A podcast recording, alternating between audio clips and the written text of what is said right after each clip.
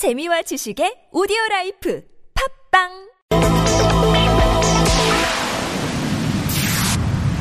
네, 대표님 나와 계시죠?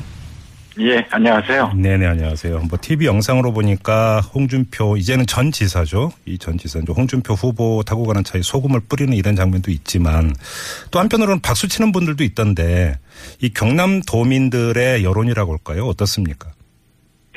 어, 뭐, 경남 도민의 여론을 뭐 제가 이렇게 다 집약해서 말씀드리긴 좀 어려울 것 같고요. 예, 예. 저희들의 입- 입장에서 보면은요. 음. 오늘 이제 퇴임식 하는 날에 이제 소금을 뿌렸는데요. 네.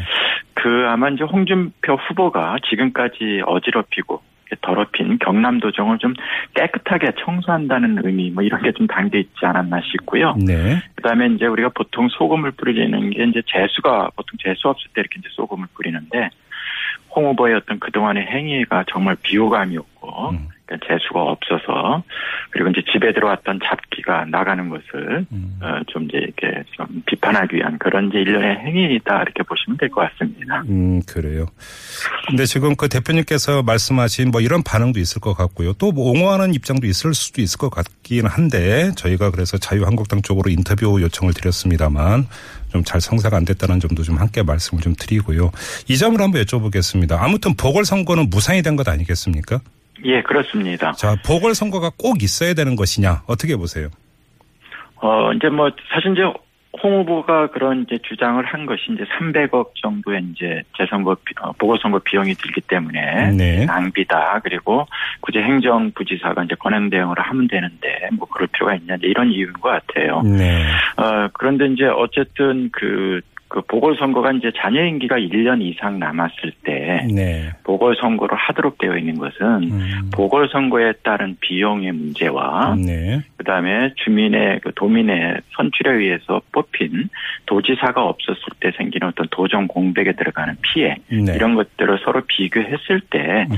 잔여 임기가 1년 이상 남았을 때는 보궐선거를 하는 것이 비용 대비 네. 도민의 피해를 줄이는 거다라는 그런 음. 법 취지가 있는 것이죠. 네. 그래서 보궐선거 비용에 대한 논란은 저는 뭐 충분히 있을 수 있다고 봅니다. 네. 그렇지만 어떤 법이 정한 그리고 법률 취지 이런 것들을 어, 현직 단체장이었잖아요. 네네. 현직 단체장으로서는 당연히 음. 어, 준수를 해야 되는 것이죠. 예. 뭐 도민의 입장에서 자 그 지사가 있는 경우와 지사가 없는 상태에서 행정부지사가 권한을 대행하는 경우 어떻게 달라지는 겁니까?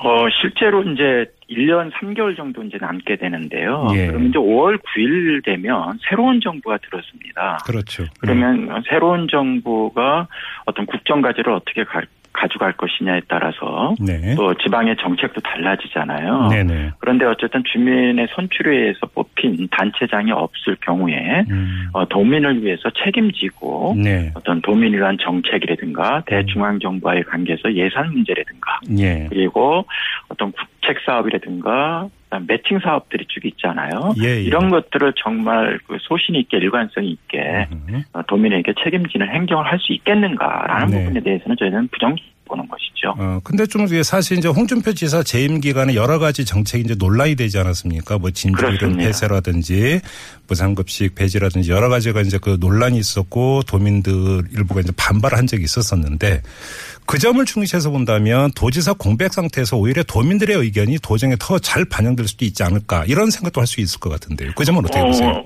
저는 이제 오히려 역으로 중앙정부의 이해와 요구에 따라서 음. 경남 도정이 자지우지 될 가능성이 오히려 더 높은 거죠. 아 그렇게 보세요. 네. 그러니까 그 어쨌든 그 도민에 의해서 선출된 음, 선출된 주민의 대표가 지금 없는 거잖아요. 1년 3개월 동안 앞으로 없게 된다라는 거죠. 그렇죠, 그렇죠. 그리고 권한대항은 중앙정부가 또 행정부지사는 중앙정부가 임명을 하기 때문에 예. 새로운 정부하에서 또 행정부지사가 바뀔 가능성이 있다라는 거죠. 아, 사실상 그럼 철저- 음, 철저히 중앙정부의 어떤 이해 요구에 음. 따를 수밖에 없는 상황으로 간다라는 거죠. 결국은 경남 도정에서 자치가 없어진다 이런 말씀이시네요. 예, 저희들은 그렇게 보고 있습니다. 예, 알겠습니다. 자, 그 홍준표 경남지사 재임 시절의 도정은 어떻게 평가하세요? 그러면? 음, 일단 이제 뭐 여러 가지 이제 일들이 있었는데요. 예. 그 홍준표 지사 재임 시에 보면은 그 홈페이지에 보면은 여민동락의 자세로 도, 도정을 운영하겠다 이런 네. 표현이 있습니다. 예. 후반기에 가면 승풍파랑의 자세 기운으로 이제 뭐 도정을 운영하겠다 이렇게 돼 있는데 음흠. 그동안 4년 4개월의 어떤 임기 중에 봤을 때, 어, 그러니까 각종 그 어떤 그 정책이라든가, 그 다음에, 어, 도민들과의 이해관계가 있는 여러 가지 정책들, 이런 것들에서 도민들과 끊임없이 대립을 했었고, 네. 그리고 이런 것들을 추진하는 과정 속에서 상당히 독선적으로 음흠. 이렇게 도정을 좀 운영해왔다라는 거죠. 네. 그로 인해서 자신의 생각과 다른 사람들에 대해서는 색깔론으로 더 씌우고, 음흠. 그리고 적대시하는 네. 그런 어떤 불, 불통, 불통과 어떤 독선의 이제 도정 운영을 해왔는데요. 음. 이런 것들 인해서 사실 재임 기간 4년 4개월 동안 조용한 날이 한 번도 없었다라는 거죠. 음, 그런 점에서 음. 어떤 갈등을 조정하고 대화의 타협으로 타협으로서 어떤 좀 이렇게 민주주의를 좀 성숙시키는 음. 그런 어떤 정치라기보다는 음. 대결과 갈등을 조장하는 네. 어, 어떤 그런 대결의 적대적 어떤 정치 도적 음. 운영을 해왔다 이렇게 보고 있습니다. 근데 이제 홍준표 후보 같은 경우는 자신의 지사 재임 시절에 이 적자를 그 흑자로 돌렸다 이렇게 이제 자평을 했던데요. 이 점은 어떻게 보세요? 어, 사실 이제 그 홍준표 후보가 늘 어떤 이렇게 이제 자랑해왔던 것이 이제 채무제로라는 부분이 있는데요. 네네. 어, 상당히 이제 지역사회에서도 이제 많이 되어 왔습니다. 음. 물론 이제 지방자치단체가 과도한 선심성 예산이라든가 네. 필요하지 않은 곳에 예산을 투입함으로 인해서 부채가 늘어나는 이런 현상들이 이제 분명히 있죠. 그리고 음. 이런 것들을 바로잡으려고 했던 뭐 일부 부분에 대해서는 저는 뭐 긍정적인 평가를 할 수 있다고 보는데요. 예. 근데 이제 문제는 지역사회에서 이 채무제로와 관련해서 논란이 있었던 것은 예를 들어서 이제 공공의료기관인 진주의료는 이제 폐쇄한다든가 예. 그 다음에 어떤 그 학생들에 대한 무상급식을 폐지 뭐 음. 이런 것들을 통해서 이제 빚을 갚는 방식이 이게 과연 옳은 방식이냐라는 이런 이제 논란이 좀 아, 있었고요. 예. 예.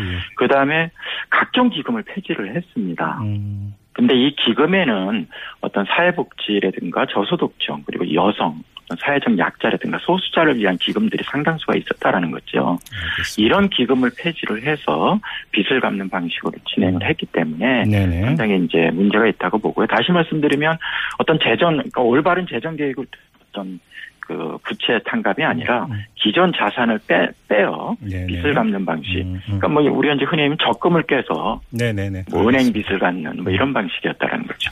알겠습니다. 자, 말씀 여기까지 드려야 될 것 같네요. 고맙습니다, 대표님.